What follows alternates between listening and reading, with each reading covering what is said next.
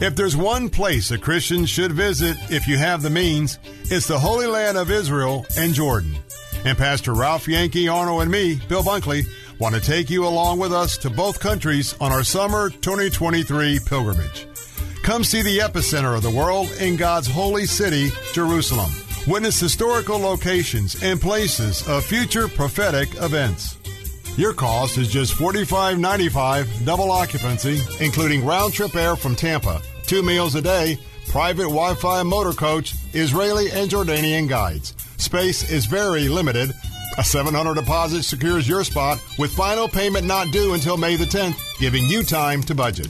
To see all the places on our 10 day pilgrimage to Israel and Jordan, June 24th to July 4th, go to BillBunkley.com. That's BillBunkley.com or call me at 813 264 2977. That's 813 264 2977.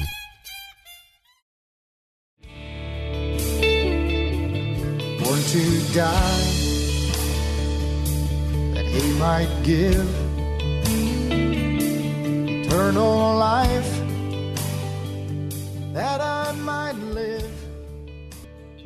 and turn my darkness. Now, I have to be honest I didn't even know what a missionary was. We're going to pray for missionary. I didn't know what a missionary is. I didn't even know what they look like.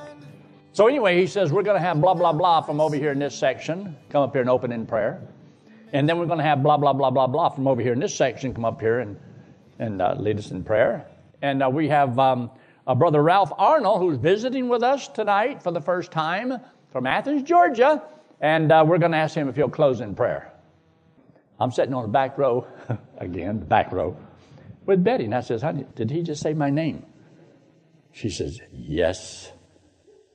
I says, what am I supposed to do? She says, you're supposed to go down there and close in prayer. I says, I don't know how to pray. I never prayed.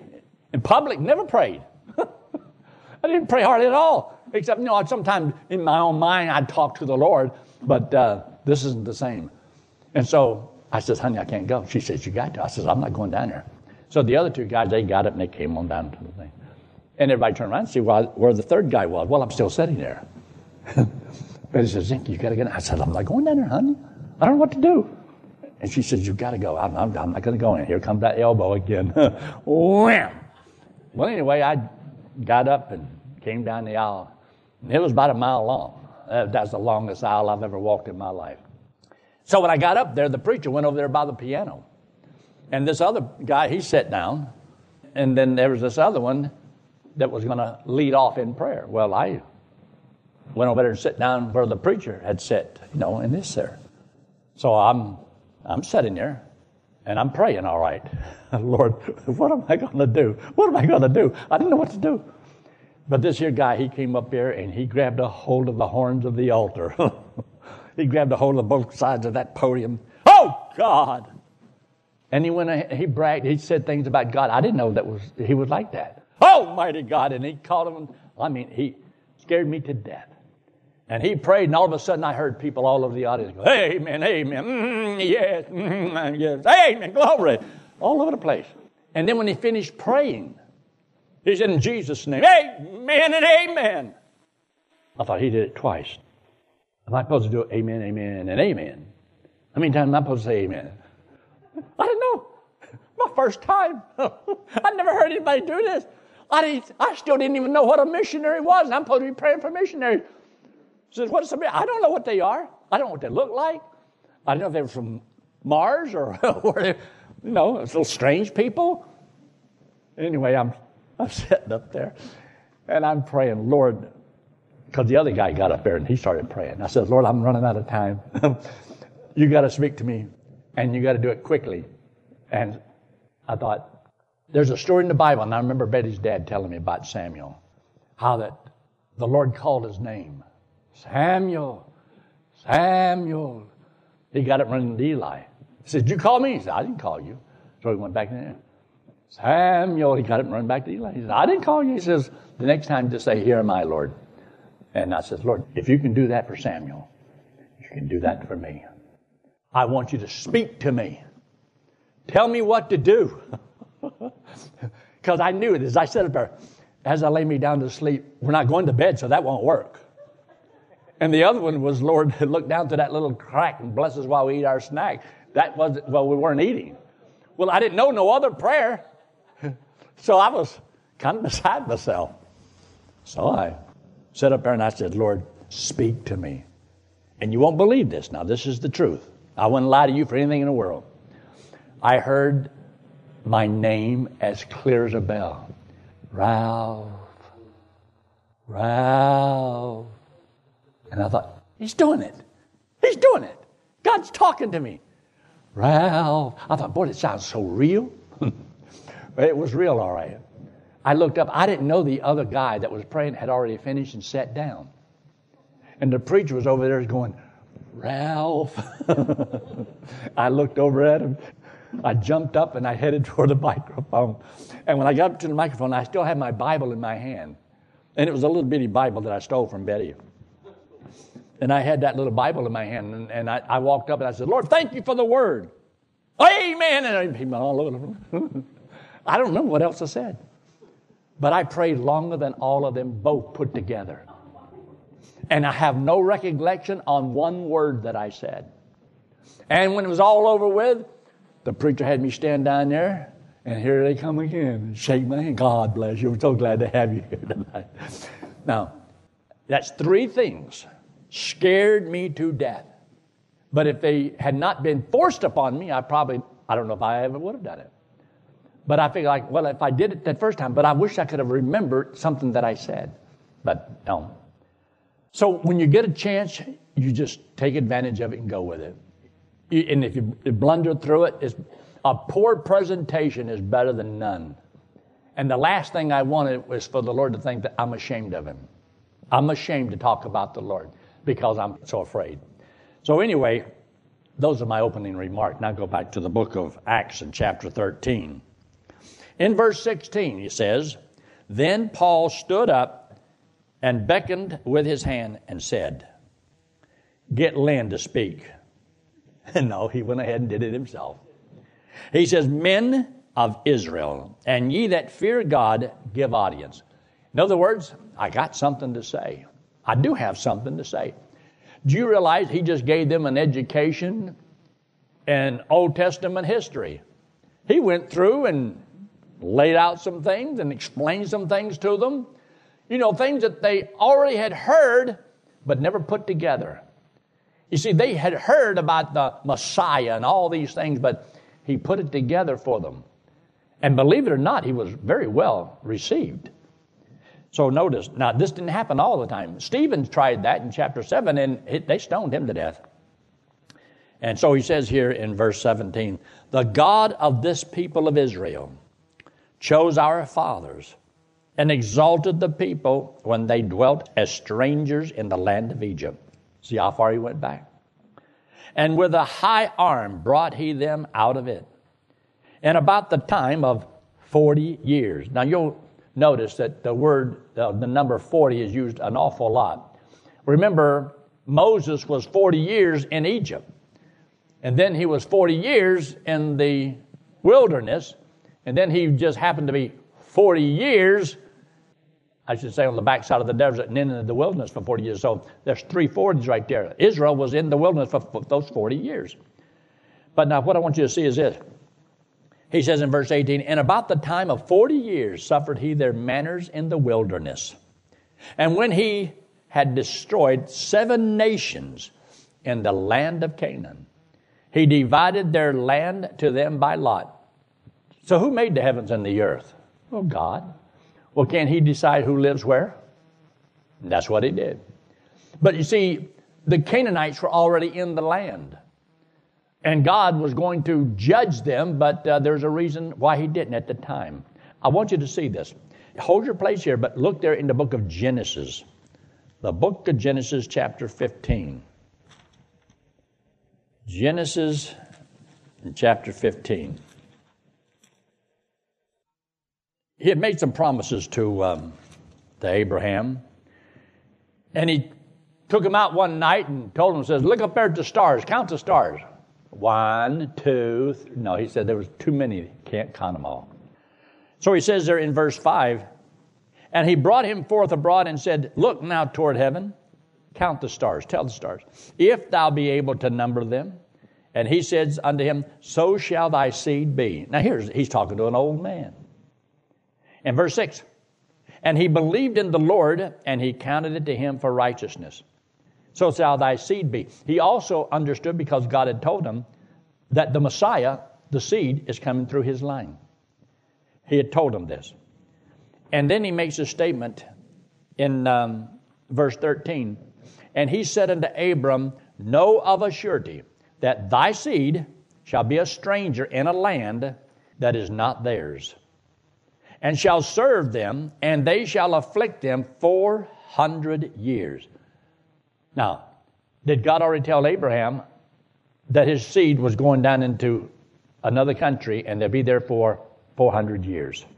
You know, 400 years is a long time. America is only half this old, a little over half this old. Another 150 years and we'll be, that'll, and look how long a time that is. But also notice this. He says in verse 14, and also that nation whom they shall serve will I judge. And afterward shall they come out with great substance. That's a promise. And thou shalt go to thy fathers in peace. Thou shalt be buried in a good old age. In other words, you're going to die. But you're going to die in a good old age.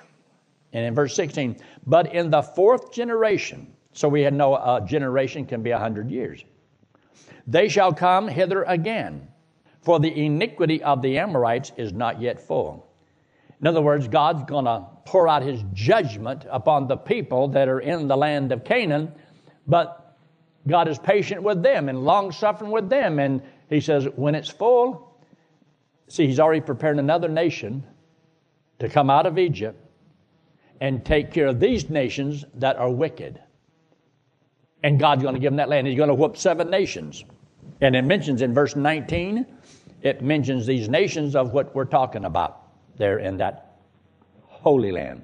Now go back to the book of Acts, chapter 13. So we know that the Lord had made some promises and kept his word. God always does. And it says there in verse 20, and after that he gave unto them judges about the space of 450 years until Samuel the prophet. He's given them a, an overview of the Old Testament. So sometimes you can uh, read these and it kind of gives you a, a better idea of some of the highlights. But you see, when Stephen was preaching, he brought out other things. Now, when Paul is preaching, he's bringing out something else. And there's a reason why. So he goes to up to Samuel. What, what did they just mean? He says they had just finished reading about the law and the prophets. So he mentions the law and he mentions the prophet. In verse 21, and afterwards they desired a king. And God gave unto them Saul, the son of Kish, a man of the tribe of Benjamin, by the space of, and here it is again, 40 years. And when he had removed him, he raised up unto them David to be their king. See, he gave them Saul in verse 21, in verse 22, and when he had removed him, so you see, God says in His Word, in the book of Daniel, chapter 2, God can set them up, God can put them down. Did you know that God can give us the man that God wants us to have in America, and God can take him out too? I think Obama may, in, in the long run, have been good for America because it really showed us how bad things are going to get if we don't wake up. Look what he says now in uh, verse 22 And when he had removed him, he raised up unto them David to be their king to whom also he gave testimony and says, I have found David, the son of Jesse, a man after mine own heart, which shall fulfill all my will. Now, you notice it didn't even refer to all the bad stuff that David did. You know what's interesting? When you read the book of um, Hebrews, the 11th chapter, we call it the Hall of Faith chapter, it mentions all these people, it named a whole bunch. And all he talks about is what they did by faith, by faith, by faith, by faith. And it doesn't mention any of their rebellion, any of their bad decisions. Because, see, when you get to heaven, all the other stuff's going to be taken care of.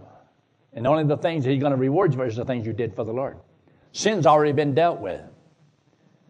So Wouldn't it be neat if God's people could live like that? We have a hard time forgiving anybody and carrying a grudge all the time. And I'll get even with you if it's the last thing I do, you know. But these things are very important. You know, what's important is sometimes what God does say, but what's also important is what God does not say.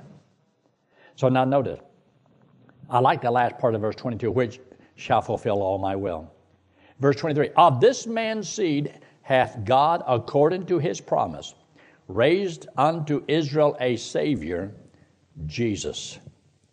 When John had first preached before his coming the baptism of repentance to all the people of Israel, and as John fulfilled his course, he said, Whom think ye that I am? I am not he. But behold, there cometh one after me, whose shoes of, of his feet I am not worthy to loose. Men and brethren, children of the stock of Abraham, and whosoever among you feareth God, to you is the word of this salvation sent. So he's dealing with them. He's talking to them. You're right there. He's talking in the synagogue to the Jewish people. He's telling them this is what happened. This is the story. And he's laying it out for them. So he says there in verse 27 For they that dwell at Jerusalem and their rulers, because they knew him not, nor yet the voices of the prophets, which are read every Sabbath day, they have fulfilled them in condemning him. What do you think he's talking to them about?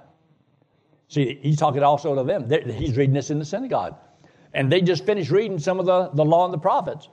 And he's telling them this is what happened in Jerusalem. Because when he's doing this here, see, he's not uh, actually says he came here to Antioch and so forth and went into the synagogue there in verse 14.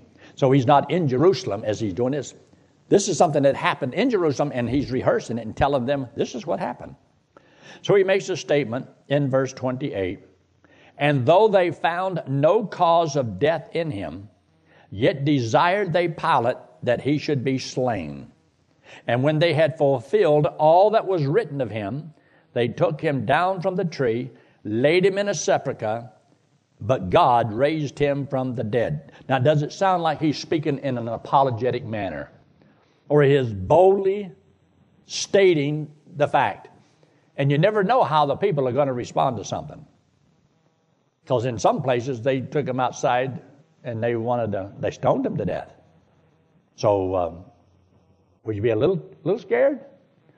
You know, whenever in chapter 9, when God first got a hold of um, Saul, he says, I will show him what great things he must suffer for my name's sake. Hold your place right there. Let's look at that verse. There's two verses there I wanted you to see. In Acts chapter 9, in verse 13, Ananias, who was there in uh, Damascus, where he had gone to take people and put them in prison. Then Ananias answered, Lord, I have heard by many of this man how much evil he hath done to thy saints at Jerusalem.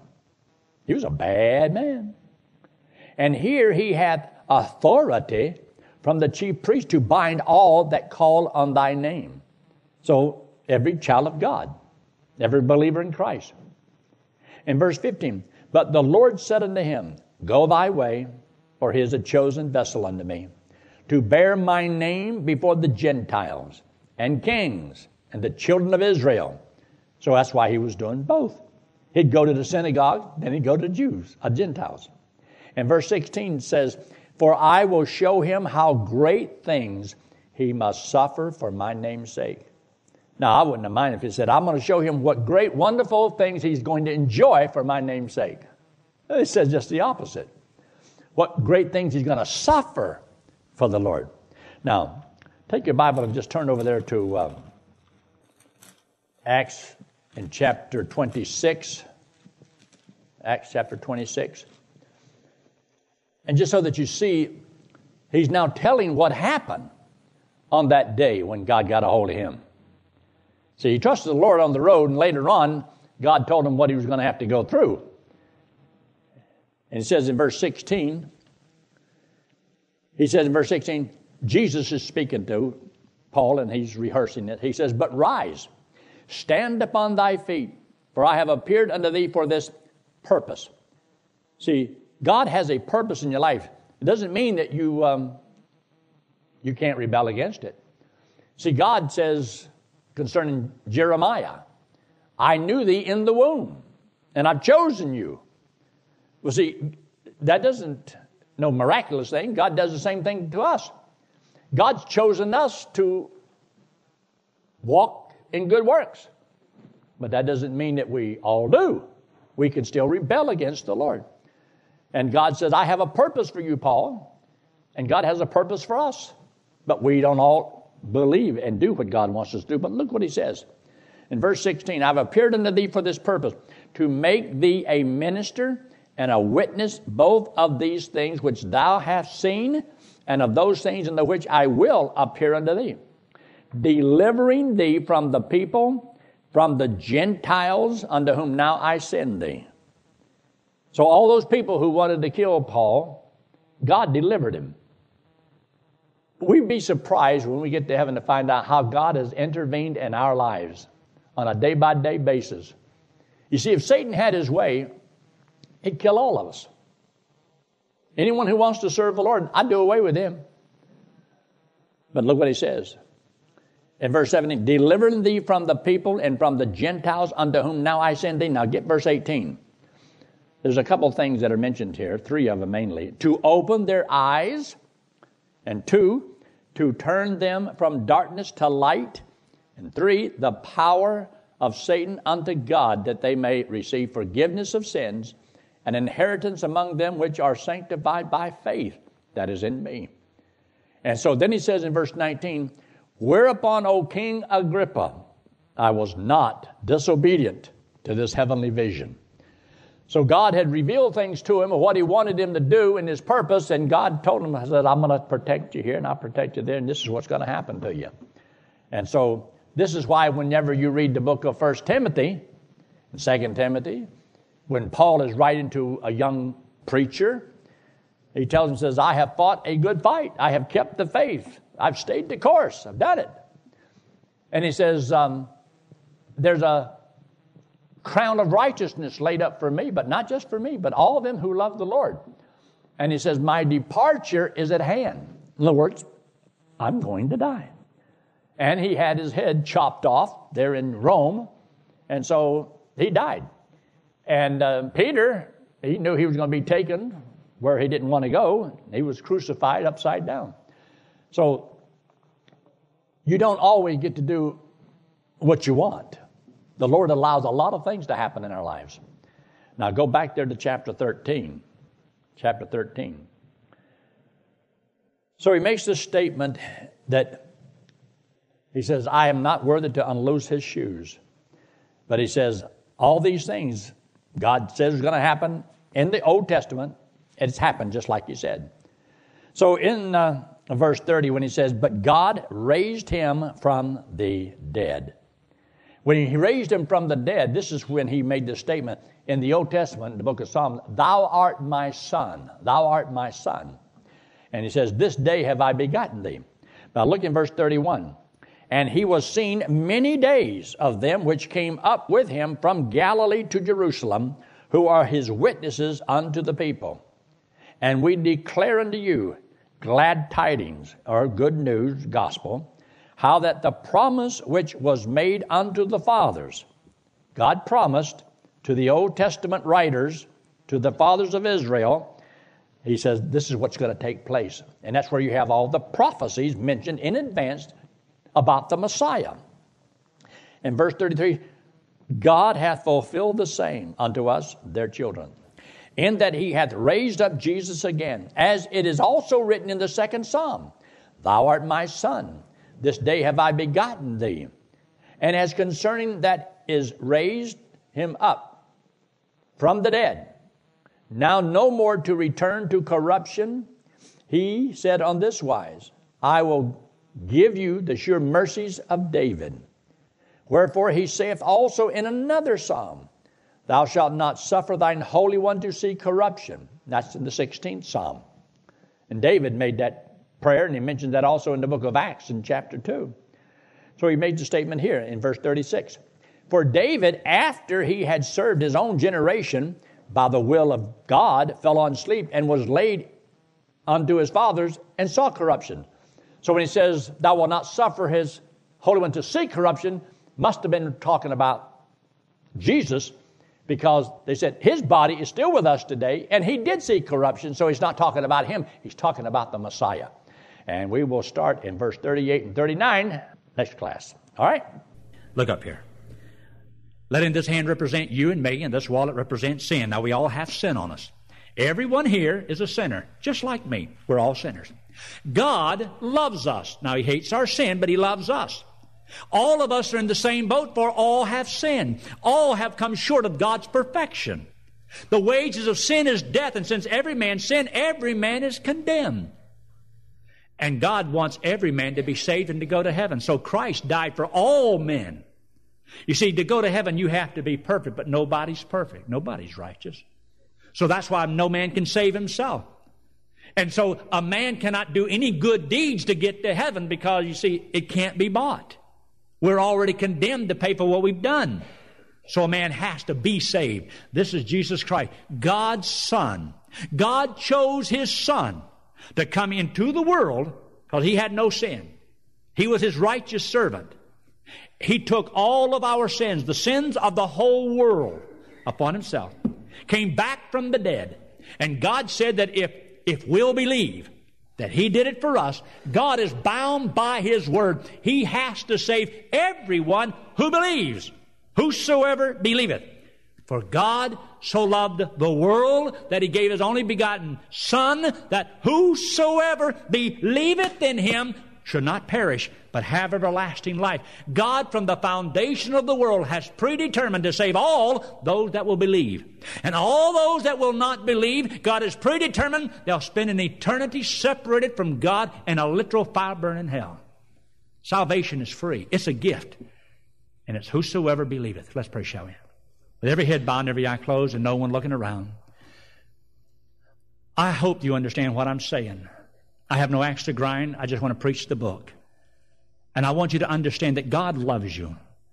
He sent His Son to die for you, to pay for your sins. He said, if you'll trust Him as your Savior, He'll give you eternal life as a gift. You don't earn it, you don't work for it, you don't buy it. And God says, once He saves you, you're His child forever. He'll never cast you out, never lose you.